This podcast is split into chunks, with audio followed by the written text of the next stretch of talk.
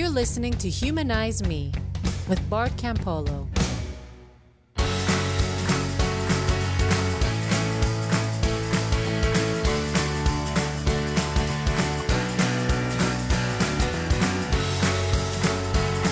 Hey, everybody, it's me. Welcome back. It's Bart Campolo. This is Humanize Me. This is my podcast, and I'm just, I'm glad to be back with you. I mean, it's been a while, and that was actually on purpose because we dropped the last episode, that kind of very cool conversation with Jim Gilliam right before Thanksgiving. And I, you know, afterwards I thought, I don't know if people got a chance to listen to it. And I don't want to put something else up if that's going to distract them from hearing it because I thought that was like one of my favorite episodes ever. Um, so if you haven't listened to it, you should go back and listen to that and then come back here because this episode is going to be a little bit different. It's going to be a little weird. Um, I hope not bad weird, but um, I'm not. I'm not in some weird headspace. I don't have some deep thing going on with me. It's just there's this thing I want to share.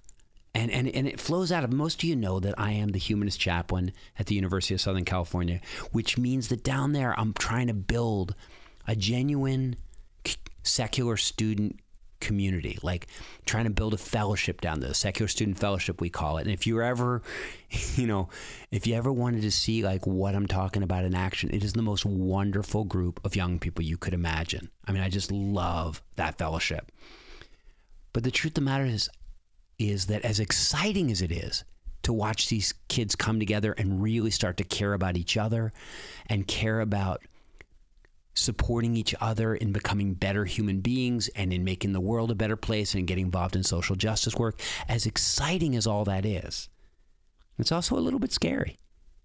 Because, you know, when people get close to each other, when they start to open up to each other and be real with each other, uh, they're, they're bound to hurt each other. I mean, it's just what we do. We're, we're human after all. And so that means we screw up. And when you build a close knit group, there's going to be conflict. There's going to be hurts. There's going to be disappointments. And, you know, I mean, if there's anything, some of you know that um, in addition to podcasting and, and doing the, doing the chaplaincy thing, I, also do a lot of counseling and coaching. And if you wanted to find out about that, you could find out about it at bartcampolo.org. A lot of the people that come to me for to, to, that want to work on stuff. What what they want to work on is hurts and anger and bitterness that comes from broken relationships. So sometimes it's in the context of religious transitions, really struggling to connect with family members, or or people say and do really hurtful things to each other around you know faith and and losses of faith or changes of faith. Um, you know, but but there's a lot of hurt out there. And you know, one of the things I used to love about being a Christian when I was a Christian was the centrality of forgiveness in the Christian community. I mean, it's it's a big theme. You know, it's like the whole point of the whole Jesus story, and you know, forgive us our. You know, it's all about God forgiving us for our sins and all that kind of stuff. And and the truth is, is that. I mean, and I've talked about this on this podcast before. There is a really weird flip side to all that grace the idea that like we are so in need of forgiveness at all times that we are so unworthy. But the, the forgiveness thing itself is kind of cool. Um, and you know, I loved being part of a community where it was part of the ethic of the community was if somebody screwed up, like you had to forgive them, or you had to try to forgive them, or people would. There, there were kind of ritual ways of connecting and reconnecting after hurts, and I was sad to see that go when I left Christianity. Um, I thought, man, I, you know that that's one of the parts of it that I liked. And and and if you're in that same boat, the good news is that in secular land, forgiveness still makes tons of sense. As a matter of fact, it is one of the most rational things. It's just one of the also one of the most natural things you could do. I mean, it's funny. Like Alexander Pope, the poet, once wrote, "To err is human, to forgive divine." But if there's anything I've learned since I left the faith, it's that forgiveness is actually not, it's not even just to forgive is not only human, it's also animal. Like virtually, er, you know, if you study animals, all the social animals, bonobos, chimpanzees, you know, dogs, wolves, elephants, you know, they all, goats. I mean, they all have conciliation practices. There are all there are ways in those tribes where when somebody when when there's a, a, a conflict or when there's hurt, they all have ways practices in terms of how to make things right. It's it's not good with the tribe until everybody's back back in in in, in, harmony. As a matter of fact, I was talking to a, an animal um, expert, and they were saying like the only animal that they have found that has no forgiveness ritual, that has no practice of forgiveness, are house cats, cats. Which I, I mean, I know some of your cat people. I think about it, it makes sense, doesn't it? Yeah. So, uh, but you know, all the animals do it. You know, what's more is like there all the, there's all this research to suggest that it's very healthy that you will live longer if you forgive, that your heart rate will slow down, that your blood pressure will be under control better, that that forgiveness, carrying around grudges is really difficult and carrying around bitterness is really unhealthy. And so forgiveness, eh, eh, far from being like this duty that you'd better do or you're going to go to hell, it turns out that it's just enlightened self-interest. It's just common sense to forgive. You know, it's it's funny because I, one of my favorite studies on this was a study they did in England at, at I think it's Erasmus University, where they they had people um, write down. They, they, they gave they, they gave their guinea pigs a chance to write a story about a, a time when they gave forgiveness or a time when they withheld forgiveness, and then they took those people and they said, now after you've reflected on this forgiveness experience, we want you to jump up and down five times without bending your knees and see how high you can jump. And they measured how high people jumped. And the weird thing was is that after thinking about forgiveness, the ones who had given it rather than withheld it jumped 11.8 inches on average. And the ones who had reflected on withholding forgiveness only jumped 8.5 inches. I mean, they, literally, um, carrying a grudge burdens you. It literally weighs you down. It's kind of cool stuff. But I think all of that, especially if you didn't grow up in that culture of forgiveness, you know, sort of begs that question or, or, or, or you know, brings up that question. What is forgiveness in the first place? And that's where, like, I, yeah, like, I'm just going to offer a little bit of life experience here. And uh, I'd love to hear what you think of it. But, you know, I, I think that when, when I try to help especially young people figure out what forgiveness is, one of the main things I, I just uh, let me tell you what it's not. Because what it isn't is it isn't a way of dealing with annoyances or disappointments or shortcomings in other people. You know, sometimes we go like, "Oh, he's so stupid. I mean, I, I guess I'm going to have to forgive him for being stupid." You know, or, or, or you forgive somebody for snoring, or you forgive somebody for having a mental illness that inconveniences you. And I got to tell you something like those are real burdens. Don't get me wrong but they do not rise to the level of requiring forgiveness. I mean, for things like that, you need tolerance, you need patience, you need forbearance, maybe. But forgiveness is another thing. Forgiveness is for when somebody hurts you, when somebody betrays you, or insults you, or degrades you.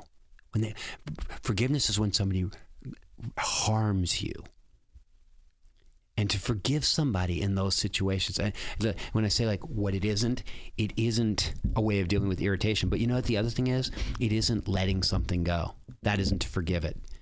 It isn't to act like it doesn't matter. Like, oh, you know, don't worry about it. Don't worry. It's no big thing. That's not forgiveness. And that's not healthy.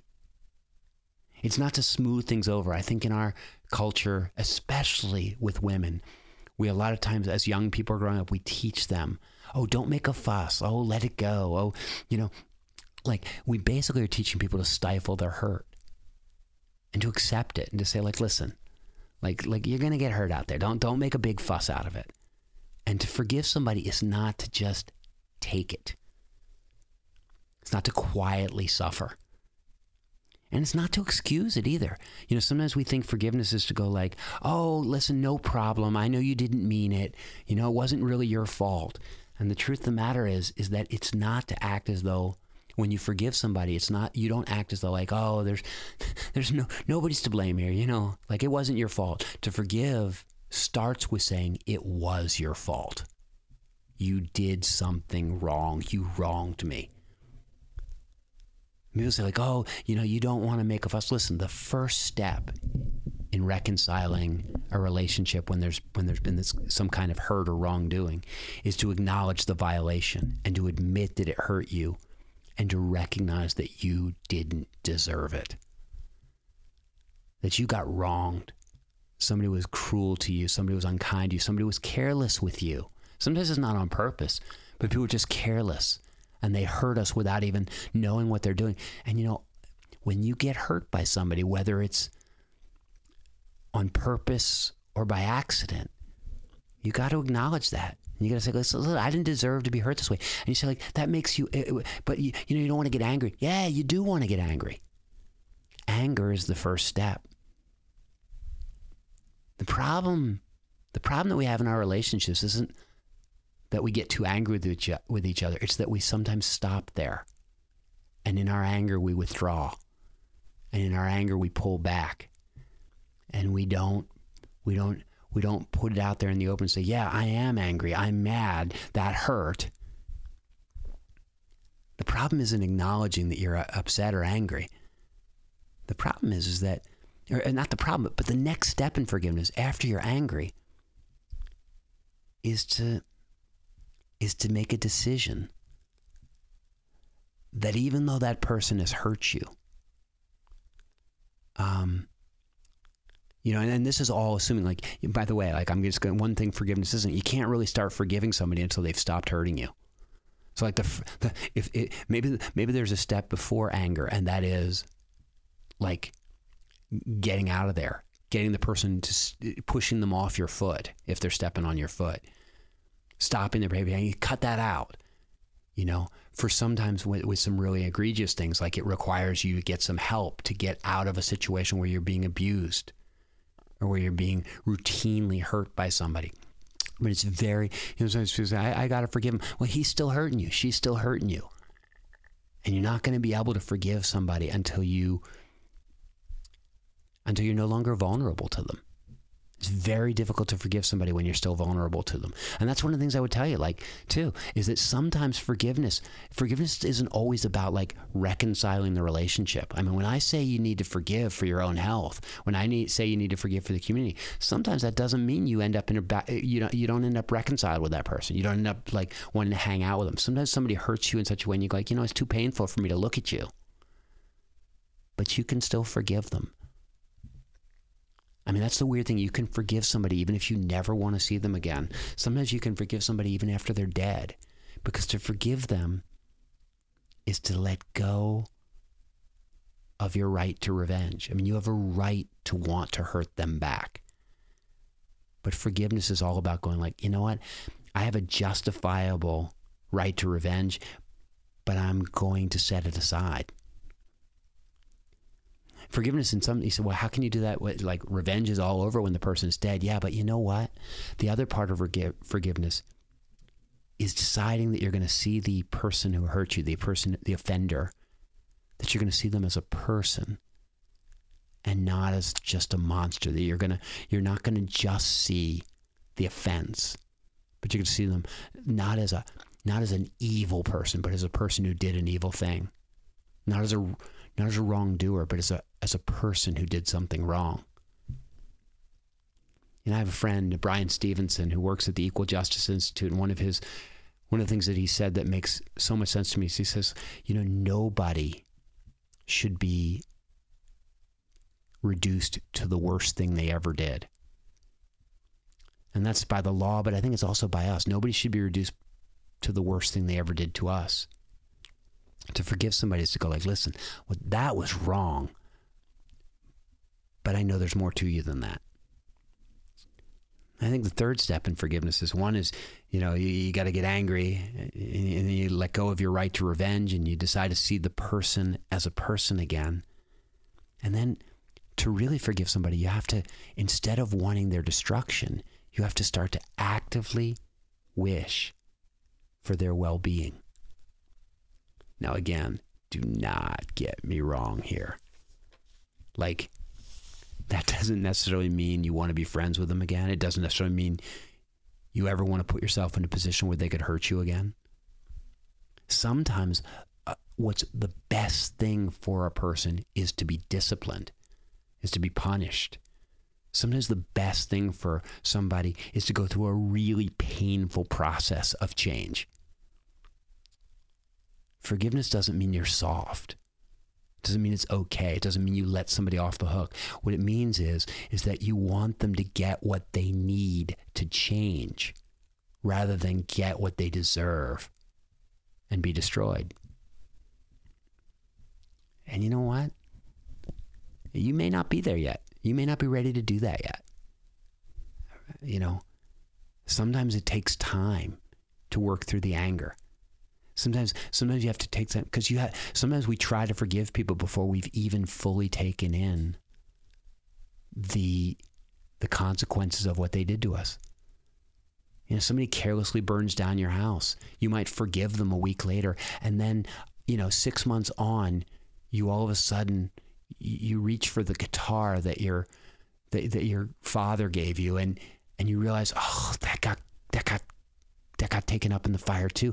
And you're angry all over again. You go like that jerk. They weren't careful, and that's why I don't have this guitar.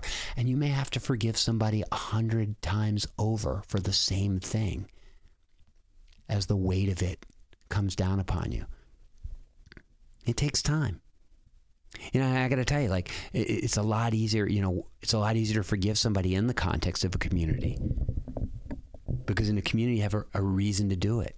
You know, a lot of people who are trying to do this secular community building thing, they say, why are you so obsessed with the whole, you've got to be about reaching out to other people. You've got to be about making the life, world better for other people. Why can't we just have a community where we look out for each other? And the, the answer is, is if you have a community just for the sake of having a community, when there's conflict, when there's pain, when it's no fun anymore, you got no reason to do it. Like when you're on a football team, however, and two people have a conflict on a football team, the one guy goes, "Listen, I'm really pissed off at you, but I, I guess we got to work this out because like you're the quarterback and we need you." When you're in a when you're in a movement and you're trying to do you're trying to do something important in the world, you go like, "God, that pisses me off what she did," but like she's so effective at communicating this our mission. I I don't want to lose her to the team. We're, we're going to have to find a way to work this out. So that's what happens in a tribe. That's what happens in on a team. People are like, look, the, everybody has an interest in the two people working it out because we need to get harmonious again so that we can be effective because we've got a common mission. And so one of the things is I always tell people like you you know communities that exist for their own benefit seldom cohere very long. You got to have a purpose. You got to have a, you got to have you got to have something you're working on together that gives you a reason to work stuff out. And you know, the other thing is it's easier to forgive in a community not only because you have a common purpose, but because especially if there's an ethic of forgiveness in that community, people go, you know, you're going to be surrounded by people that go like, yeah, you know what? I know it seems counterintuitive to forgive somebody that hurts you, but like, you know what? I've read the logic too. I, I, I, I think the same way. I think you're doing the right thing to work in this direction. And the other thing is in a community like that, people don't just learn to forgive, they also learn to ask for forgiveness. They learn to acknowledge their shortcomings. They get encouragement. You, you kind of, in, in the right kind of community, you get credit. You get sort of, you earn points with people by forgiving and by asking for forgiveness. It becomes one of those things where you go like, wow, he's a really good part of the team. She's a really wonderful part of the community. You say, why? Oh, well, she's so forgiving and she's so um she's so open to correction. He's so he's he he he he, he he's quick to acknowledge a fault. And boy those those are winning qualities. And so you know as you're building as you think about building these secular communities like you want to build those suckers in because that's the rational thing to do. That's that's your best shot you know, sometimes people say, "Well, like, but do we have to? Like, it does it is like is it immoral not to forgive?" And I would go, like, you know, and don't get me wrong, you don't owe anything to the person who hurt you. That's not why you forgive. You don't forgive for their sake. You forgive for your own sake. It's kind of an, uh, an act of enlightened self interest to, re, to, to relieve yourself of the burden. You forgive for the sake of all the people around you who you want to be your best self for. All your all your loved ones who didn't hurt you, if you stay bitter towards that person, you diminish yourself and that diminishes what you have to offer them. And so again, like, you know, morality is defined not by what works for me, but by work what works for us. And so, yeah, don't get me wrong. I don't. I'm not saying that a person uh, we don't forgive people because they deserve it. We get we forgive people because we deserve it. Now, listen, you didn't think I was going to let you go without telling you a story, and I, I got I got a doozy of a story here.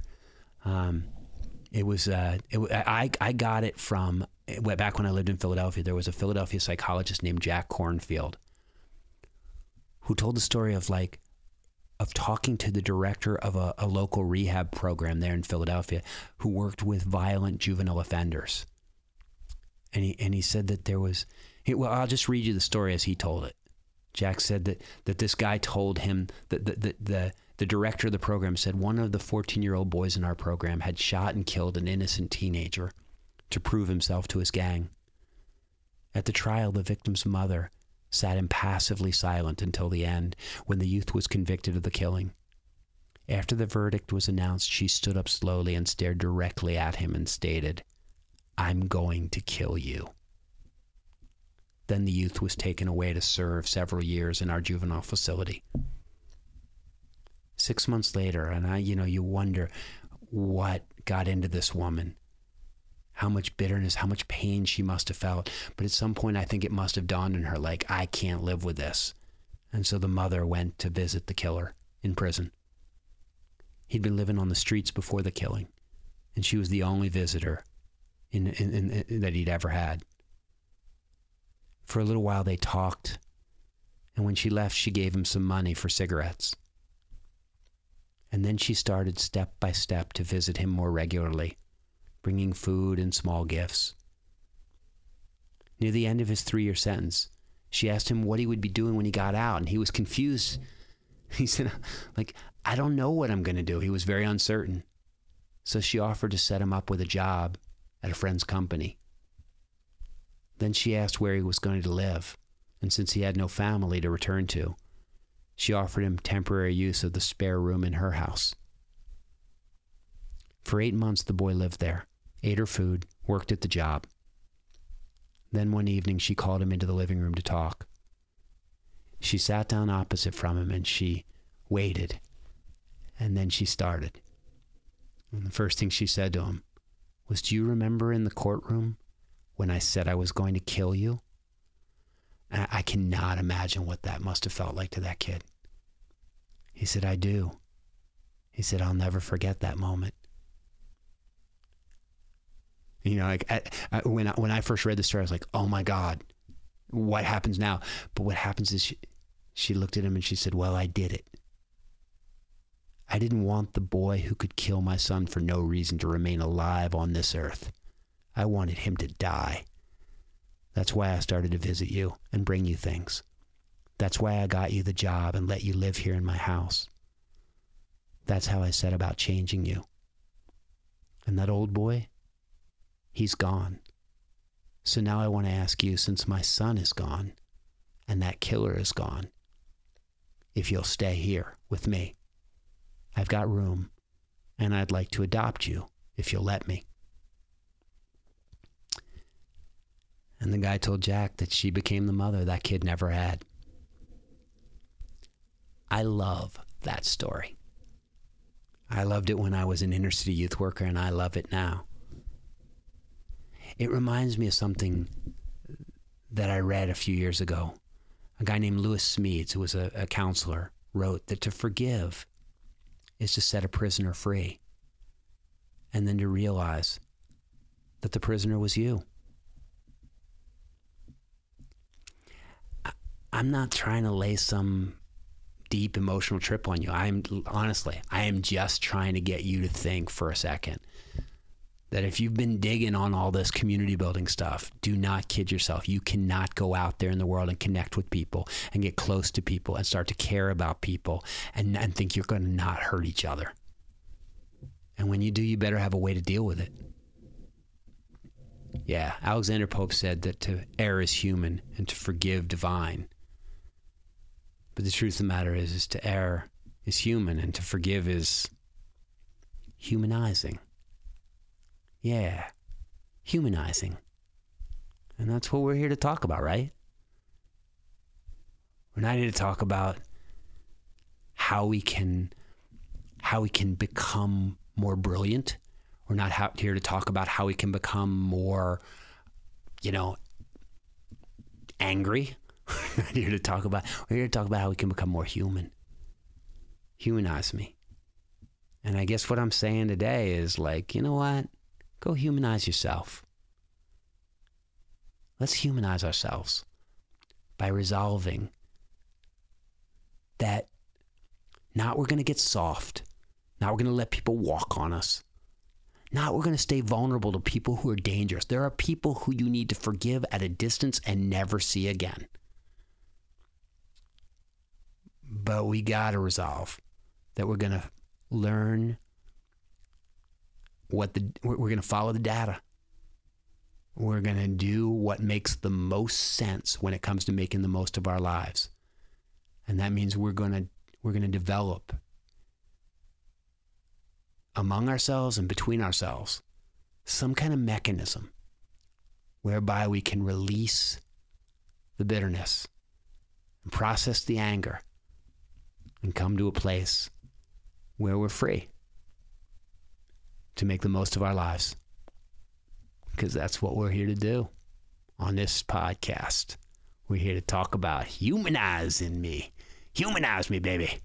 And I will see you next week and we will go at it all over again. I got some great interviews already made. Um, I just wanted to drop this one in because it was on my it was on my mind, and we had just had this conversation with the students, and I just wanted to drop this one in. But next week interview, week after that interview, not interview, conversation. They're cool. You'll dig them. I'll see you. Rock on. For more information about the work of Bart Campolo, please visit bartcampolo.org.